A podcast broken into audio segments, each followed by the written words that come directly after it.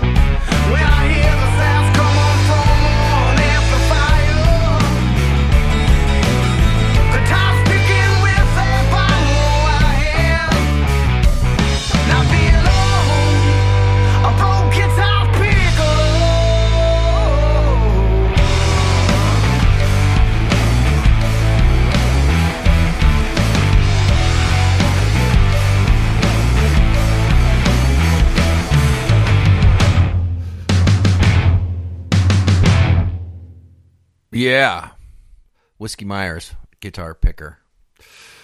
It was an eye opening experience.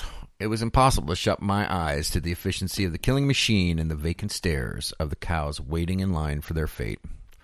Later, after the tour, we were escorted to a local cafeteria where the menu prominently featured, yep, you guessed it, beef.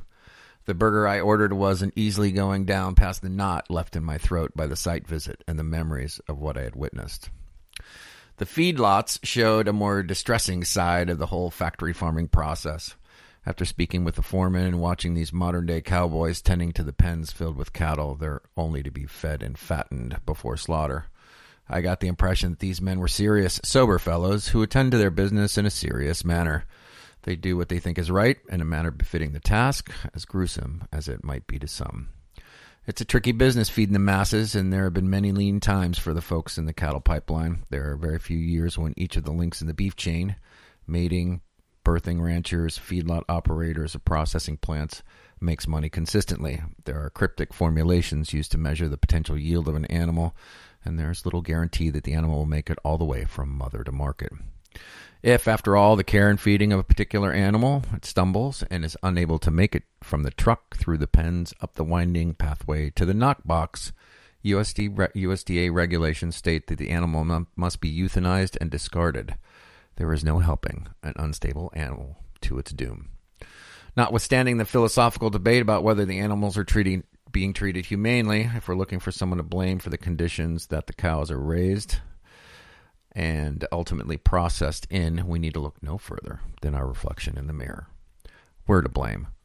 We've gotten used to quick service, inexpensive prices, and year round availability. Providers are merely filling our needs as we've defined them by our shopping and consumption patterns. If there is to be change for whatever reason, then we as individuals get to take responsibility and initiate that change by the habits that we keep. Habits, by their very nature, exist without our conscious thought. Therefore, when the shift occurs, it must come from a conscious choice which, made often enough in the same manner, creates a new habit. But this one, this time, one formed of informed consent and affirmation. It's the height of hypocrisy to believe that we, as a nation, can wolf down a million cheap burgers a year and not know that it all started out west on the high plains of Colorado, with a cow walking off a semi tractor trailer on its way just up the ramp to the knock box.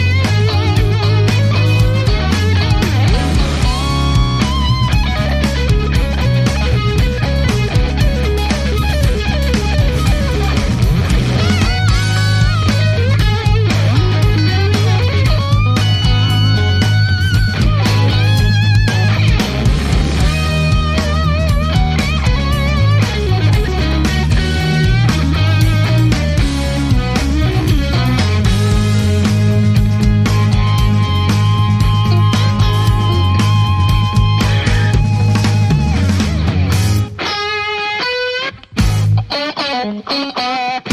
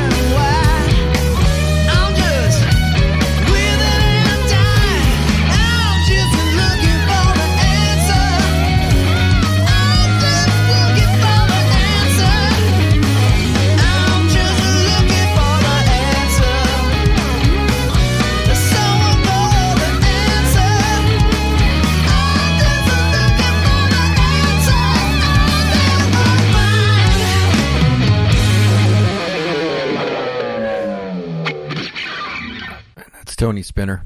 Someone who is less concerned about looking for answers than creating solutions. Our guest, Joel Salatin.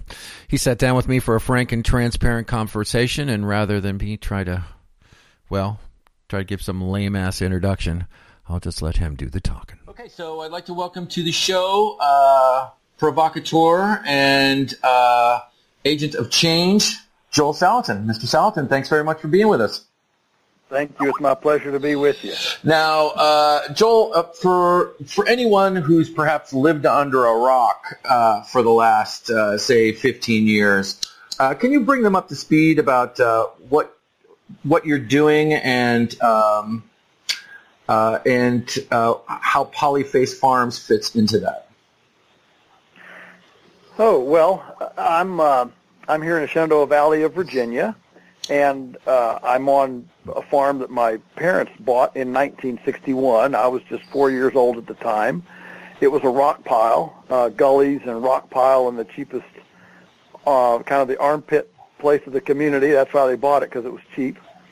and uh, over the years, we've gradually um, healed that up, stopped the erosion, built ponds, increased soil, got the, the rocks uh, soiled over, and um, and today we supply about 6,000 uh, families, 50 restaurants, a farmer's market, uh, an electronic uh, local foods aggregator, um, and of course sell here at the farm uh, and support about 20 families in a in a pastured livestock uh, type of, of uh, farm.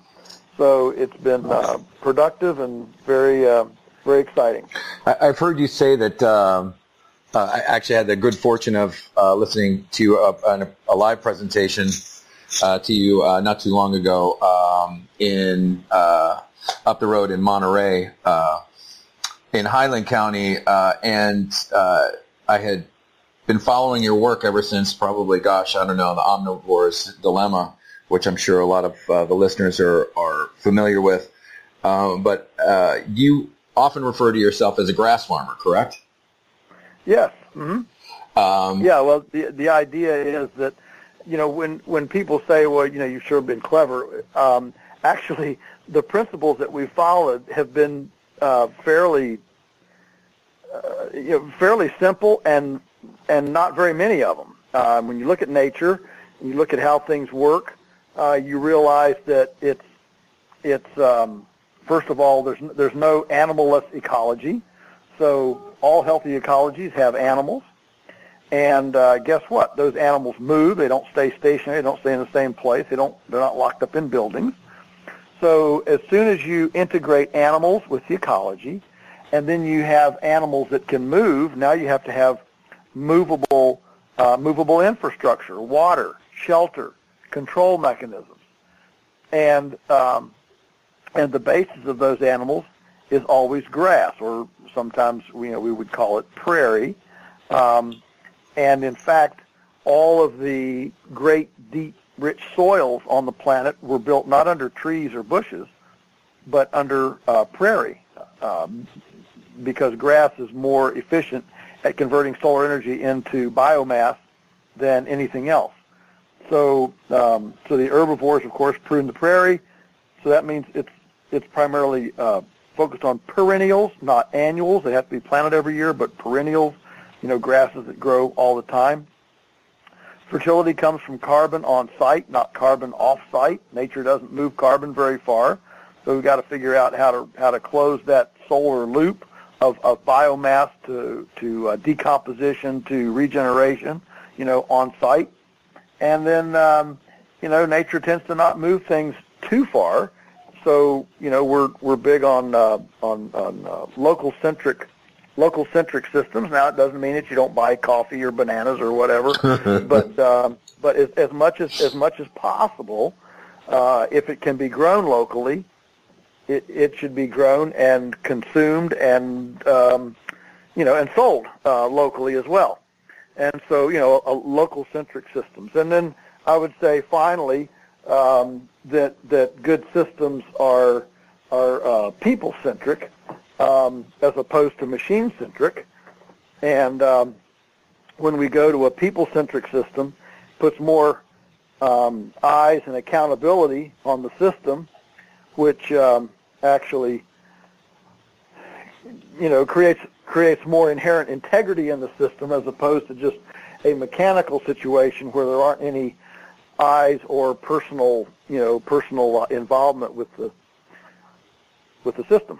So you know, those, those are those are fairly simple, um, but they're it, when you start looking at them, they're pretty profound. and pretty dynamic. The way that they Yeah. inter- the, the way that they interplay with one another. I'd heard you once uh, describe that you know that lovely Shenandoah Valley or that portion of the Shenandoah Valley where you do your farming, kind of like uh, as a food shed, uh, where you once uh, refused to send somebody uh, some product that was over four hours away because, as far as you were concerned, that was kind of outside the the maximum operating capacity of the farm. Would, would that be correct?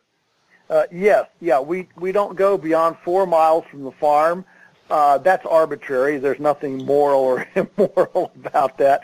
It's just our arbitrary circle that we've drawn, and what it does is it it um, uh, it, it makes sure that all of our customers can get here and back in a day. It makes sure that our delivery drivers don't have to spend the night on the road. They can get back to their families. Uh, there's a lot of benefits uh, to you know to kind of drawing that arbitrary circle.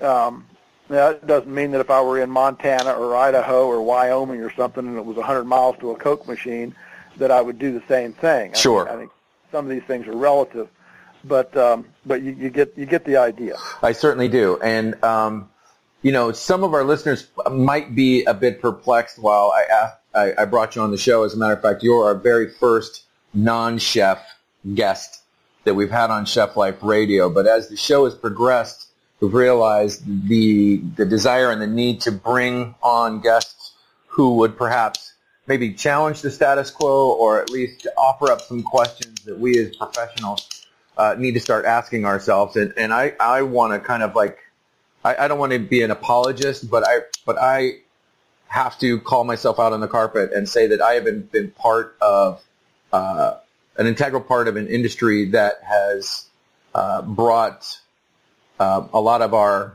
systems in nature to the brink of collapse in an unsustainable manner. I've been a chef for over 35 years, and for a long time, uh, either I didn't give a shit or I was just unaware, and, and I don't know how many others there are out there in the in the audience, but uh, I, I'm just going to say, uh, you know, Joel, what is it that I don't get? Because if we certainly if we continue the way we're going, there's there's going to be a world of hurt for a lot of folks. So i- is there is Yeah. there any what can I learn from a farmer like you about my business?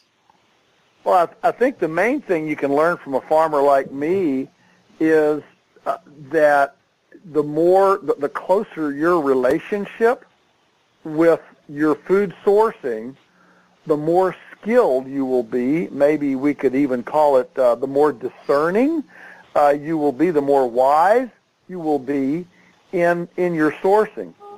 I can assure you. I mean, we supply like 50 restaurants, and uh, and and I can assure you that our we, we don't whine about it every day, but but you know now that you and I can talk openly here. Yes, please. Let's. Uh, let's. um, one, one, one of our yeah one of our biggest frustrations is that we have a restaurant that gets you know 15 chickens a week from us, puts us on the little chalkboard local source, and then gets 200 chickens off the Sysco truck right. and and so so chefs or or you know we lose chefs because well look I need my chickens you know within uh, a tenth of a pound of weight of each other in order to you know do plate costs and all that stuff. Well, you know we don't have a, a warehouse of a million chickens to be able to search through and pick so that we can get yours within a tenth of a pound. Right. Some weeks they're bigger, some weeks they're smaller. We have weather issues. Sometimes the weather's not very good. The chickens grow a little bit, you know, are not as Slower. uh, robust. Yep. And sometimes the weather's perfect and the chickens are just, ah, you know, they're really nice. And so, um, so you know, our uh, our need is we need chefs who are truly committed to where, you know, uh, uh, whatever, a, a little more a pound or a little more a dozen eggs or whatever uh, is not going to, you know, destroy them, where they're really committed to it, and and um, and and number two, uh, where they're they're willing to meet us halfway, uh, realizing that we don't have all the options that a that a Sysco truck has. Now, in a lot of ways, we offer more options. You know, we can custom do things that you couldn't get, you know, from a Sysco truck, but um, uh, generally, it, it, we need we need folks who are committed to the local, committed to um, top quality, and are willing to you know to follow through with it. Um, you know, we we one of our biggest issues is you know chefs want broken down chickens. You know, they want boneless, skinless breast or whatever. Right. They don't want to do they don't want to do kitchen prep. Sure. Well, um, you know, the reason the industry can sell those at a very, very cheap price is because they do everything mechanically and oftentimes with um, with illegal labor. And I don't want to get into a big, you know, discussion about immigration or whatever, but but you know, we use all legal workman comp, you know, uh, um, uh, FICA withheld. All right, I mean, our labor is, is is the real deal, and and um, and at, at our slaughterhouse, you know, everybody's getting, uh, you know, uh, 15 bucks an hour, and they're skilled, and we and we do everything by hand. Uh, you know, it's not we're not we're not beating we're not beating pink pink slime off a beef carcass with a bunch of you know, beater fingers. Um, and, and so so this this level of care and skill, um, you know, we can't do it any cheaper than you can do it in a in a kitchen prep. Right. And so the the thing is to become very creative about using whole animals, using all all the things Yep. in, in the kitchen, so that look either either you use the whole chicken or we've got to figure out something to do with a bunch of necks and backs and, and, and legs Yep. and, and I- I'm, I'm just using it as an as an example. And so when a when a chef when a chef um, uh, wants wants um, nothing but breasts, then obviously you know we have to deal with the rest of that chicken. What we what we beg is, or what what we find that really works for us is to work with chefs who say, hey, I'll take the whole chicken and we'll do some different kinds of recipes, different kind of menu items, and we'll move the, you know, we'll use the whole thing. And, Yeah. and you know, kind of the, no, the nose to tail idea. Yep. The um, go ahead, please finish. Yeah. Yeah, and, and, and when when chefs do that, you know, and then that's when we we hug them and kiss them and give them things and all sorts of all sorts of cool stuff. uh, one of my one of my favorite cookbooks is a very obscure title, uh, written I think in the 40s or 50s by a Presbyterian minister called uh, "The Supper of the Lambs," where he basically has a series of recipes based upon using a whole side of lamb, um, as it used to be in olden times when you know we get sides of beef or, or carcasses in, and Sure. it- that was the business. Uh, You know, the creativity of the chef was was fundamentally challenged and honed by his ability to be able to use the whole animal and what came out of that because nothing went to waste. So, um, Yeah, so we so we sit here and we we um, what we kind of make make fun of, for example, homeowners that are always wanting convenience, right? Oh, they just want convenience. Sure. They just want convenience. Why don't they come? Why don't they come to my restaurant? You know, where you have a sit down and you actually, you know, uh, have to order. And you know, why do they go to Burger King and McDonald's or whatever? And, and and yet and yet, what we find is uh, more often than not, the chefs running these restaurants that that make jokes about consumers always wanting convenience. Well, these chefs are the same way. They want convenience too. Give me a box. You Give me a box of breast. Give me. I, I don't want. You know, I don't want anything but uh, but filet mignon or New York strip or whatever. And um, you know, and and well, you know, nature doesn't work that way. We got we got to work with whole. We got to work with whole things. yep. And Uh, so, and, and so as as creative as we've been at being able to produce it in volume without being in a confinement house and antibiotics and vaccinations, the culinary industry needs to be just as creative to meet us part way and say, okay, you've been creative that way, we'll be creative in in using the whole critter. As I stand before you, my people, on this day of jubilant celebration, I say to you, will we find the devil in the bushes? No. He will be perched high on the peace tree, devouring the the fruit as the poverty weeds lay waste in the field. In the of man and realize the accountability of the just and unjust. For at that moment, may we all be caught up like a rushing wind to meet on that jumbo jet flight we call life.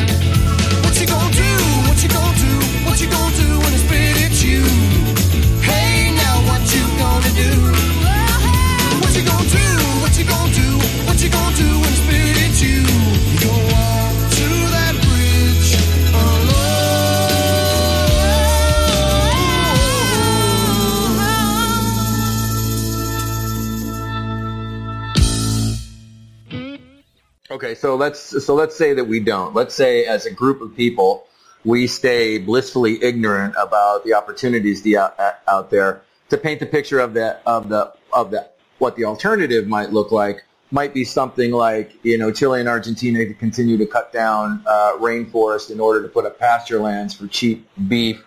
Uh, I actually visited a uh, a meat processing plant in Fort Morgan, uh, Colorado, uh, a dozen years ago, and I thought that was, uh, you know, it's funny. You walk through the entire plant, uh, and then the folks who run the plant, the first place they take is they take out to lunch where they have beef. I never, I never felt closer to turning to a vegetarian that day uh, since then. But, um, but, it, but it seems to me that uh, we as a culture, as a as a craft, have and again, I don't want to paint a broad picture, so I'm going to take it on my nose and say that uh, uh, one of my fondest memories was when my first wife and I went on our honeymoon. We actually stayed in Germany and and uh, had a stayed at a family chalet in the Black Forest, and there was a little restaurant out on right across on the other hill. And right about two thirty in the afternoon, I would see the chef come out of the back door with a basket in his hand because he spent the next couple hours foraging um, and then brought all that back to the restaurant. And in my mind, that painted such a romantic picture of what it must be like to be a chef and to actually be working and like integrated with the land. Yet coming back to the United States, my experience has been more industrial factory production, which I happen to be good at. Yet, uh, and I could raise a family and pay a, you know, get paid a salary and, Sure. and raise a family. But certainly, maybe I'm just old enough to, to want to care now that maybe, but that maybe I've again been part and parcel of the problem instead of the solution. So Yeah, well, it, it, it's cer- it's certainly uh, vulnerable. It's certainly uh, indicative indicative of vulnerability, which is one of the bases of good leadership. For you to you know for you to recognize that, and the, and the truth is that all of us have our you know our vulnerabilities. So- Some people, for example, crucify us for raising, for example, Cornish cross broilers. You're supposed to raise you know heritage heirloom you know uh, this, and and um, I, I always respond that well, you know, we're in a context, and and our context right now is the double-breasted, heavy-breasted bird. right, Uh, you know, our ancestors uh, like the legs and thighs and broth, you know, almost more than the breast. But you know, this is where we are, and the reality is, a market will only let you go so far out of context before you become uh, irrelevant. ir- irrelevant. Yes, Yep. I mean like it's a you know you can be a nudist and you can be a Buddhist, but a nudist Buddhist you know, you just it's weird. and and so and so you know we have to um, we have to appreciate where we are now. Interestingly, uh, we're now hatching a lot of our own um, our own pullets for eggs. Uh, we're, we'll hatch, I don't know, what, 6,000 this summer, I guess. This has a, been a four-year process of starting with a few hundred and then going on up to where hopefully we'll, you know, we'll be doing all of, all of them. And of course, as you know, that means there's a lot of, of roosters, uh, because, you know, you've about 50-50. Sure. And of course, you know, roosters don't lay eggs. Right. And uh, and so what do you do with those? Well, you know, in the industry, they just throw them away, just throw them in barrels and and get rid of them. Yep. Uh, but we're trying we're trying to close that loop and explaining to our customers, okay, if you want eggs for your table, then and, you don't want all the brothers of the sisters that are going to lay the eggs. If you don't want the brothers uh, dishonored by just being thrown away, well, you need to eat about four roosters a year in order to have enough eggs for your household. To Well- have four sisters that are lay your eggs for your household. So that seems pretty reasonable. That that seems very very reasonable. And what's been fascinating is that our customers have risen to the challenge. Now we're, we're we don't know if they'll go to three thousand, but they've definitely come on up, you know, um, uh, you know to a, a lot, you know, a thousand or more, and um, and we're hoping we'll punch through this next level.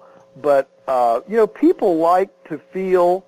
I think people enjoy feeling that they can step into a story, a a, a a righteous, a sacred story, a helpful story, that they can step into it and participate in it.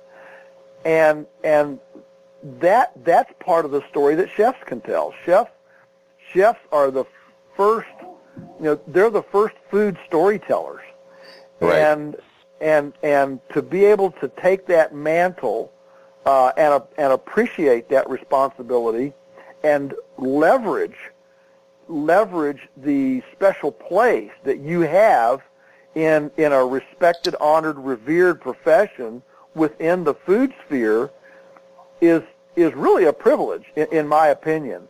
And and uh, I think too few chefs what sell themselves short in the power that they have and the um, you know, the, the the chance that they have to inspire and move and move people to this participatory. It's it's very cool.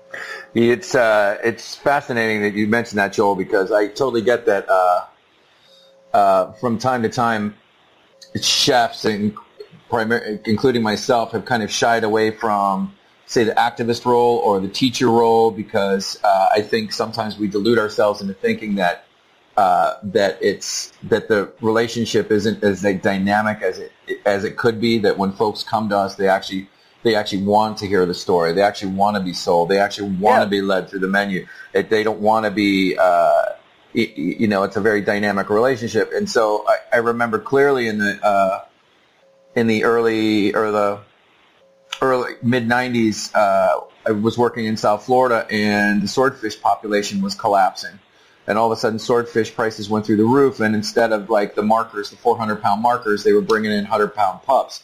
And what we what we discovered was is that uh, female swordfish needs to get to age seven beco- before she even starts to uh, produce eggs. So what they were doing is they were continuing because swordfish was so popular and we were so ready to buy it um, they started just catching all the swordfish they could get, which means less, fewer females, which means no more uh, pups being, and the whole population crashed. So we as a culture got together in South Florida as chefs and said, we're sorry, we're not going to buy that anymore. And within about 18 months, that swordfish population came back because the salespeople could not sell any swordfish to us. So it got finally got back to the fishermen that they better switch to another catch because they're not buying any swordfish. So I'm just curious as to whether or not our listeners, the, the fellow culinarians uh, listening to this particular show on the podcast, really realize the economic weight that we wield as a culture and as a craft to help shift some of the conversation about what it really means to be sustainable, local, uh, regional, natural, instead of like as you say, buying ten pol- uh, buying buying ten birds and just putting it on a chalkboard as kind of like uh, my token attempt at being uh, at being locally sourced. yeah, yeah. Uh, I'll tell you, uh, we we have found we have found over the years. You know, you know, we've been in this now for decades, and we have found that if we're very transparent about about an issue, uh, whether it's it's a it's a, a spike in prices because maybe there was uh, a low grain harvest, or uh, a spike in prices because there was avian flu and all the hatcheries got quarantined and we're having to change sources of chicks, or or yeah, I mean, name your name your issue. Um, that that every time that happens, i- i- we we are very transparent with our patrons and they're actually eager. Th- They, a- if you have a loyal, uh, if you have trust, people are actually eager to help you be successful, to help you in your vision, in your in your sacred uh, mission, if you will. Uh, people don't shy away from grand schemes and from uh, people like to feel like they're able to to be a part of something big and something noble and something uh, uh, awesome. And I think too often we, you know, sure people are frustrating. They're picky. They send stuff back to the kitchen. You know, I, I, I get that. It's it's easy to hate your patrons, right? Right. Uh, And your employees. yeah, right, right, right.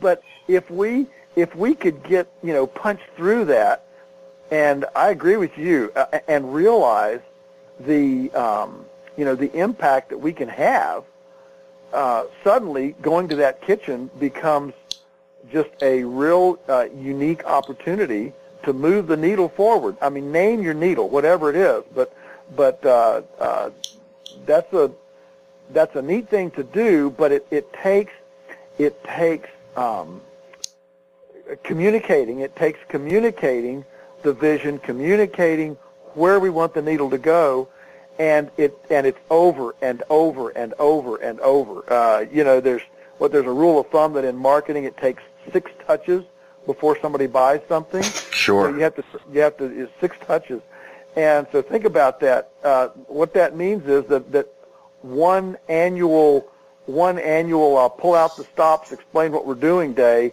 doesn't get the job done. It it it has to be um, it has to be over and over and over. And of course, th- this is what Chipotle has done, right? I mean, they you know they they put it on their napkins, they put it on their wraps, they put you know they they put on the marquees. I mean, they've been very very aggressive, and and of course, you know this is one reason why they have so many enemies uh, in the industry is because they've been very you know outspoken about what they're trying to do and messaging it. And in fact, you know, many of us think that they were actually sabotaged during that you know food outbreak. Sure. Um, and they they've literally taken uh, tens of thousands of swab samples. This is the first uh, food bacteria outbreak of a uh, you know of, of a major type that they've never been able to find a smoking gun on, and that points even you know more closely to something you know sabotage probably you know in the in the fresh sliced lemons that were just out on the counter that people used you know to put in their their uh, drinks. That's Um, it's fascinating that you should bring up Chipotle because I know as you know sometimes as a chef in there, very easily be it's very easy to become insulated in your environment and think that you know the problems that that that you're dealing with are unique to you or unique to the particular establishment, and sometimes it feels like it's very difficult to make any kind of positive change whether you want to or not. Yet here's a company like Chipotle who's made it one of their core missions to actually change the way that pork is raised in this country. Yes, yes. Yeah, And you're, you're exactly right, and, and and they're they're having a you know if they, I mean they they've certainly made a change in the industry on on the uh, production model, uh, and now you know lest I be accused of being too much of a cheerleader, I challenge them to move forward with uh, with GMO free, uh, genetically modified organism you know free grain.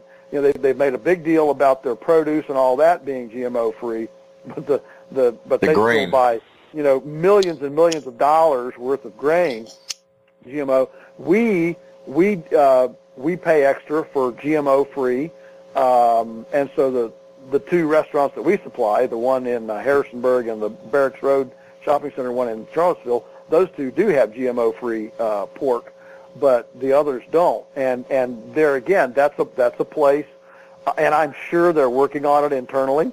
Um, but that's a place where they could you know they could really uh, they could really bring some power to bear in the in the whole um, uh, farm space by aggressively you know moving toward GMO free. That would be very cool. yeah, I mean, and and for a, for a nationwide system to be able to uh, act kind of like microcosmically in, in their geographical areas, I guess proves the point um, and, and takes away the argument that any chef would have, no, regardless of where his restaurant is, that he can't actually act locally.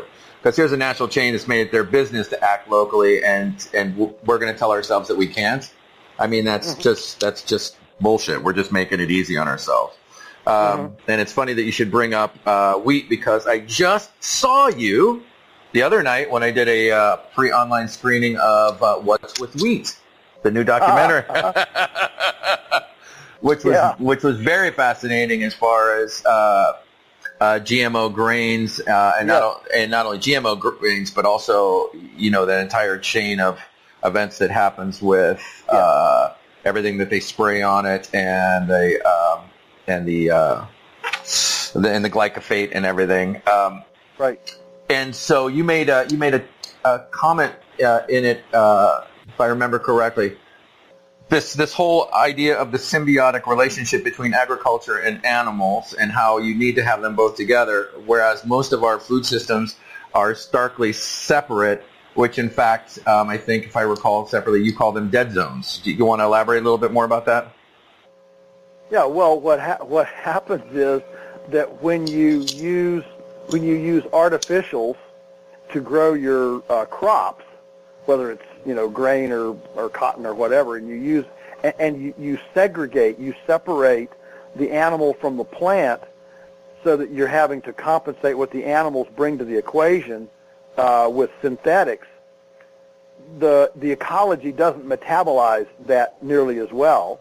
And so what you have is is toxins into the soil. You have reduced bacteria, you know, mycorrhizia and, and mycelium and everything that's in the soil, which means the soil uh, can't hold nutrients. It, it's not as it's not as spongy. It's not as resilient. Uh, it doesn't have the carbon and all that in it. And so then a lot of this runs off, and that's what, of course, what's created the uh, the dead zone, the size of New Jersey in the Gulf of Mexico. That dead zone, that dead zone has come since World War II. I mean, when you think of the continuum of history and all the bison and all the passenger pigeons and the prairie chickens and the elk and the antelope and, and, and the, you know, the things that grew on this continent actually with more pounds of animals than we produce in the United States today. Uh, so it was extremely productive, extremely productive. Um, and you realize that this dead zone in the Gulf of Mexico has only come since the since World War II. You realize, as, as you mentioned at the very top of the interview, you know the trajectory. This this this trajectory that we're on is a is an unsustainable. Uh, you know, it, it's a trajectory straight to, you know, annihilation, and uh, and we've got we've got to we can't just stop it where it is. We have to actually reverse the trajectory so that the endpoint changes Yeah, I and, and, and and that is going to take a fundamentally integrated system so that so that we we integrate you know and here I'll, I'll go to one of my favorite soapboxes is, is you know rather is uh, you know in the perfect world we would have a little chicken house I mean like maybe you know 20 chickens or something behind every restaurant or, or 50 or something that would eat all the kitchen scraps and then the eggs would go right back into the kitchen.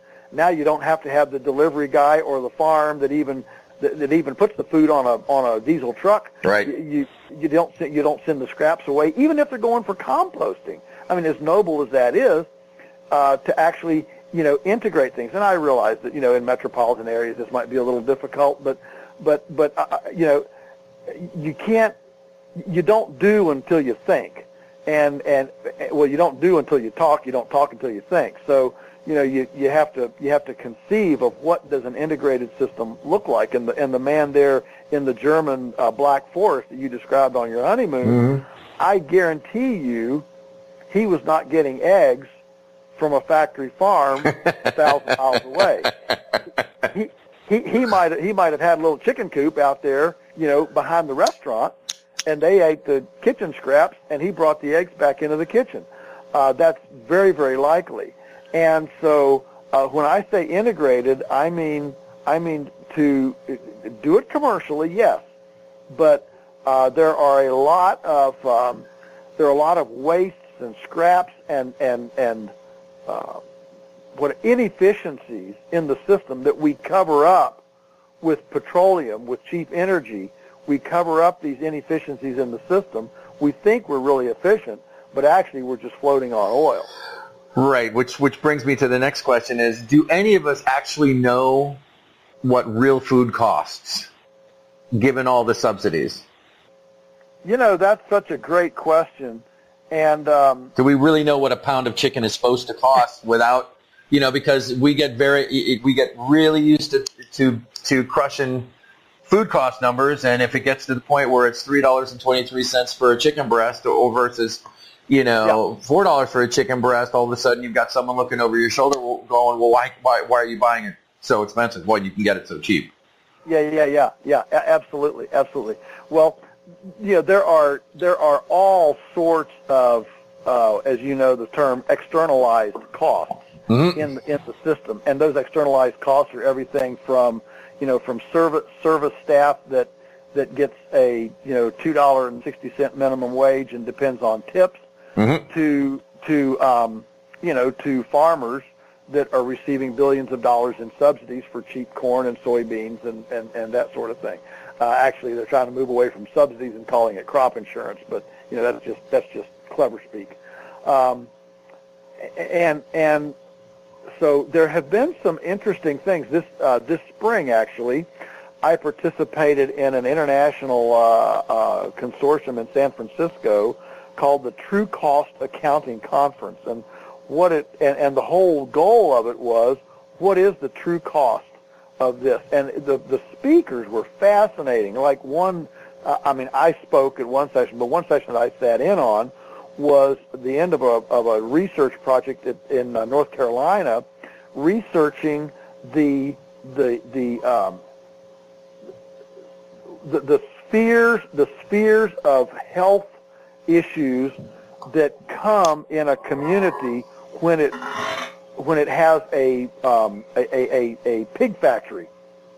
You know, they, they- you know they've got a lot of lot of big uh, industrial pig farming in North Carolina. Yes, they do. And yeah, and um, and it was really really fascinating. They they the research uh, teased out every possible um, you know other other cause, other justification, all the the things, and uh, man, uh, things from you know heart disease to uh, um, dementia, the, every single um, morbidity issue, Index, yeah.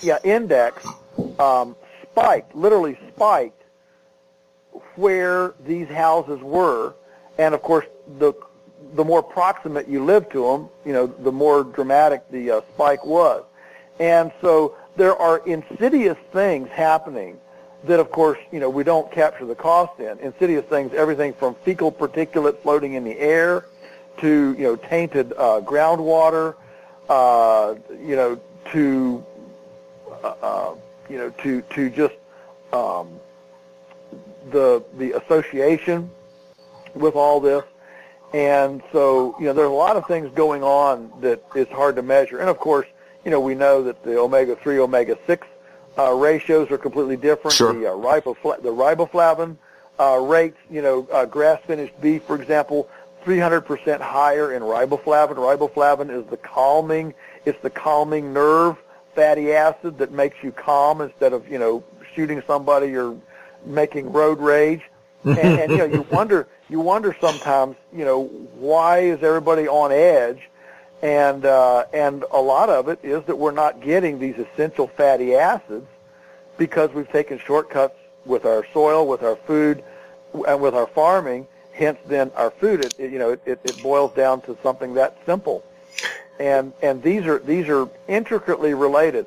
I don't think I think your question is so pregnant because I don't think we've begun to wrap our heads around all of these nuanced ramifications from you know from pollution to soil erosion to uh, you know to to uh, um, taint to carbon in the air.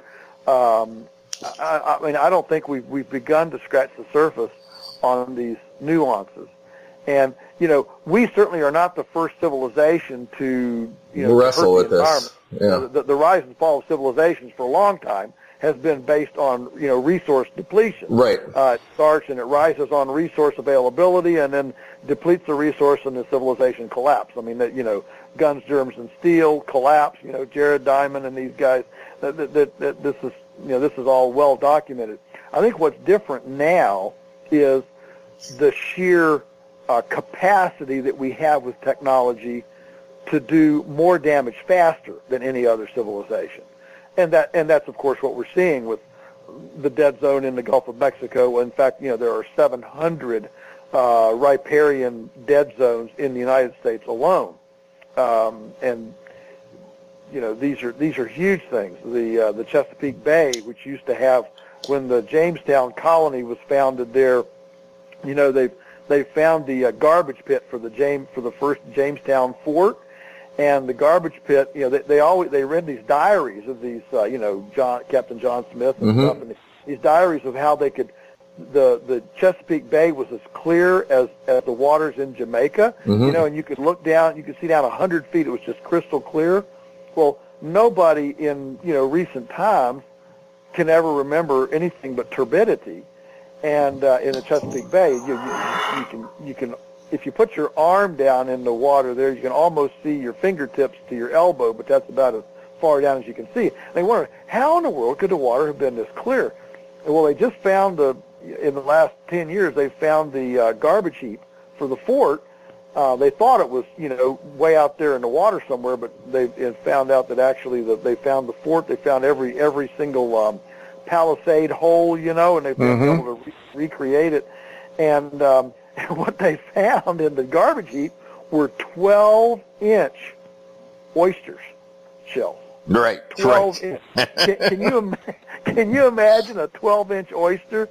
And and so the, the so the thing was, you know, oysters are like the you know they're like the kidneys of the ocean, right? Right. And and so um, the Chesapeake Bay was full of these big, massive 12-inch oysters. Well, no wonder it was clear. It was clean.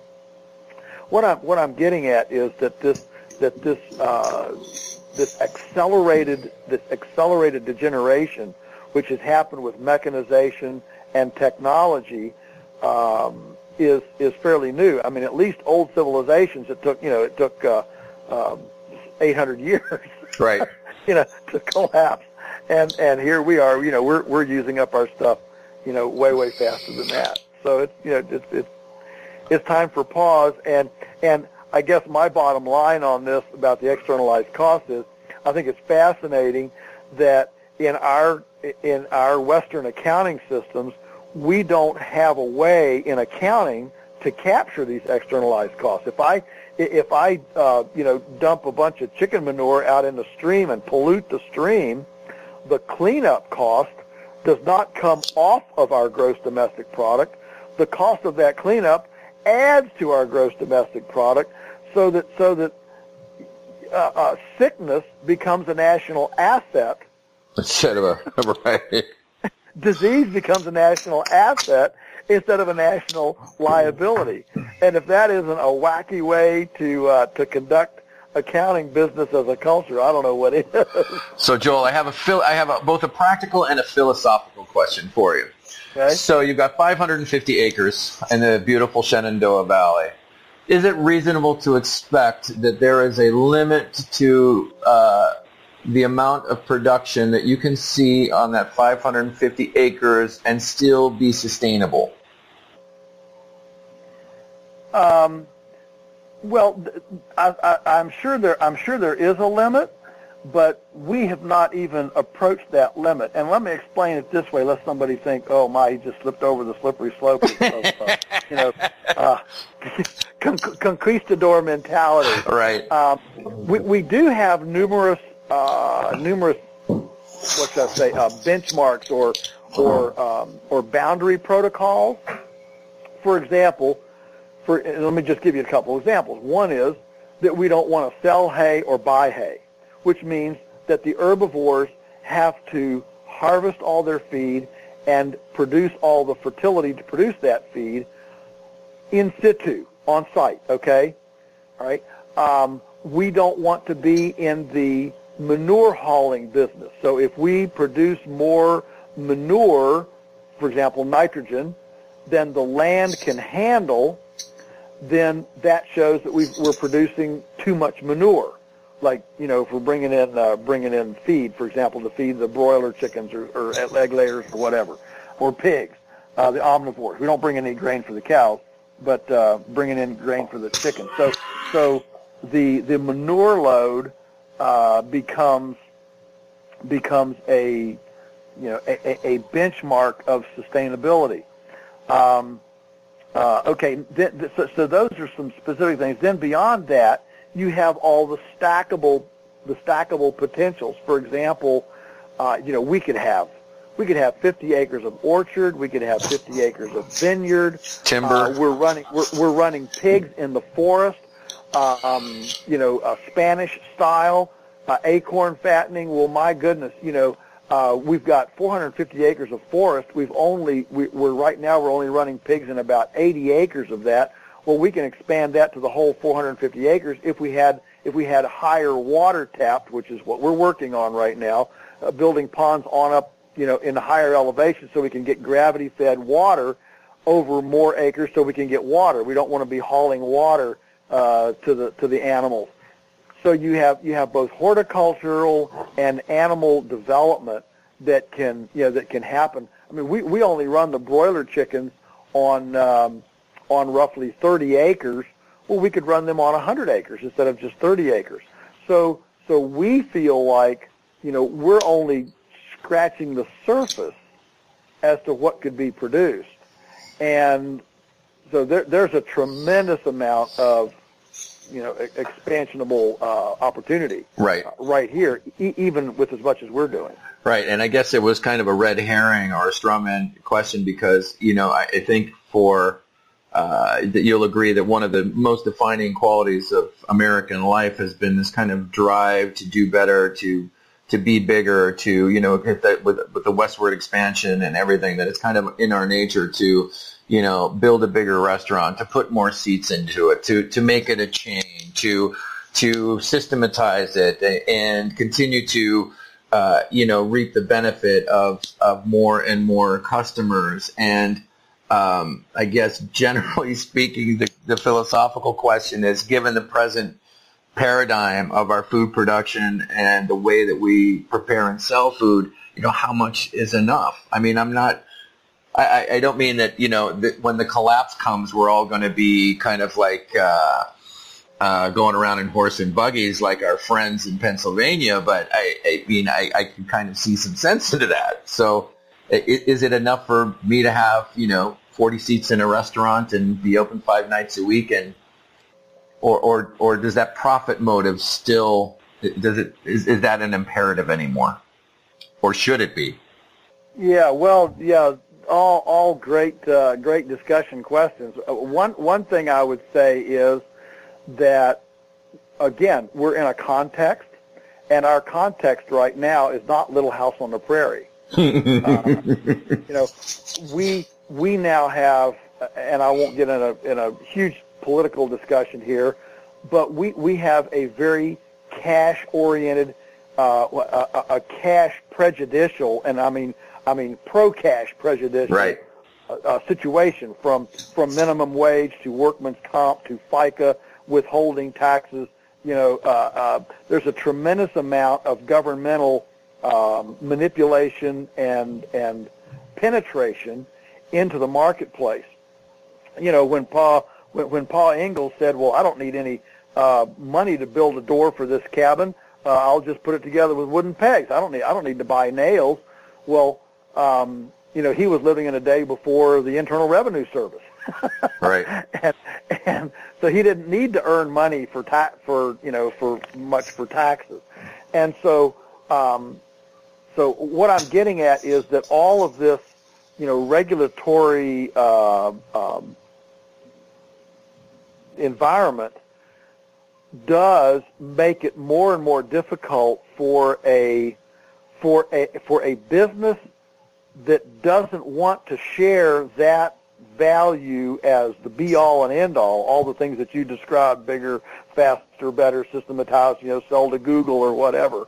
Um, uh, if if you if you, to use a biblical term, if you eschew that whole, you know, Wall Streetification, if you will, um, the the the system um, is prejudiced against being a square peg in that round hole, and and and, and daily it's becoming more and more difficult to just be a Pa Ingalls and you know and and and do only uh, whatever you know just what what you want to do um, and not whatever not interact okay? When you think of energy and communication and transportation and the financial structure it's more and more difficult today not to um, not to marry all of that you know as a business person. And that's our interview with uh, Joel Salatin of Polyface Farms from uh, the Shenandoah Valley in Virginia. If you want to learn more, pick up uh, Michael Pollan's The Omnivore's Dilemma. Uh, he's been featured in articles and symposiums and talks all over the world, sharing his views on a biodiverse farm. Consider finally that it's just some stuff on a plate. None of it really matters. It doesn't define you as a person or make you any more special or less than anyone else. It's just a dance that we're engaged in, so we might as well laugh and enjoy every bit of it, even the crappy parts, while we're doing it. Or didn't you know that the purpose of your life should be to enjoy it? Chef Life Radio is a production of Foodworks Incorporated, your source for culinary career empowerment at foodworksinc.com and in partnership with Audible. For listeners of Chef Life Radio, Audible is offering a free audio download with a free 30-day trial uh, to give you the opportunity to check out their service. Click on the ad in the show notes to grab something that can shift your trajectory forever. Tonight we recommend Ego is the Enemy by favorite Ryan Holiday. It kicks ass. To download your free audiobook today, go to audibletrial.com forward slash Chef Life Radio. Again, that's audibletrial.com, Chef Life Radio, for your free audiobook. The Heirloom Foundation, a registered 501c nonprofit organization that is combating the prevalence of issues like suicide, substance abuse, and the emotional impact of long hours in a perfection uh, obsessed industry. They bring culinary professionals together to increase awareness about the repercussions of the high stakes, high pressure lives of chefs through public outreach, networking, and benefit events. The Heirloom Foundation advocates for healthier work environments through their network of chefs, restaurateurs, and other industry stakeholders who commit to providing a healthy, supportive restaurant culture. They reinvest in our communities through direct service grants to nonprofit organizations that address mental health, stress management, work life balance, substance abuse prevention, life skills, and other relevant, uh, relevant issues. Learn more at theheirloomfoundation.org. ChefsWithIssues.com, Kat Kinsman's site that deals with real issues in the real world of depression, anxiety, addiction, eating disorders, and more running rampant in the food community. On the site, she invites people involved in the industry, not just chefs, to share their stories and resources for dealing with the pressures of restaurant life so that other people may feel less alone. This is not for profit. This is just because she gives a damn. You can get involved and share your story at chefswithissues.com, and entrepreneurial chef magazine. From idea to open for business, entrepreneurialchef.com is building an online community where entrepreneurs in the industry can share lessons, best practices, and actionable advice for greater lasting success. Visit entrepreneurialchef.com, join the club, and get your free copy of the 10 Rules of Entrepreneurship. And uh, you can connect with us on Twitter at, at Chef Life Radio, Facebook.com forward slash Chef Life Radio. Stand tall and frosty, brothers and sisters. Until next time, here at www.chefliferadio.com, be good and do good. And leave the hall light on, honey. I might be a little late.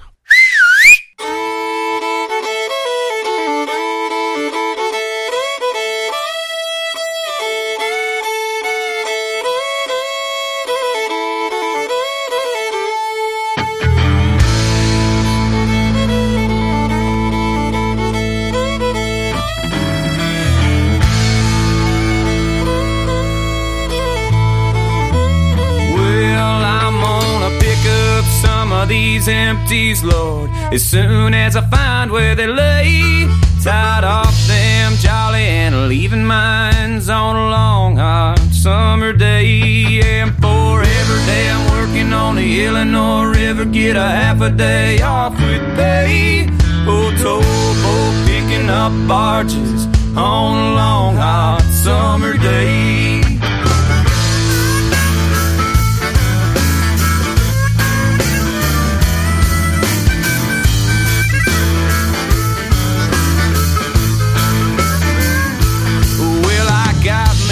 gal in Pekin. She's a good old gal, okay. Oh, she's sitting there waiting by a window fan on a long hot summer day. Or every day I'm working on the Illinois River, get a half a day off.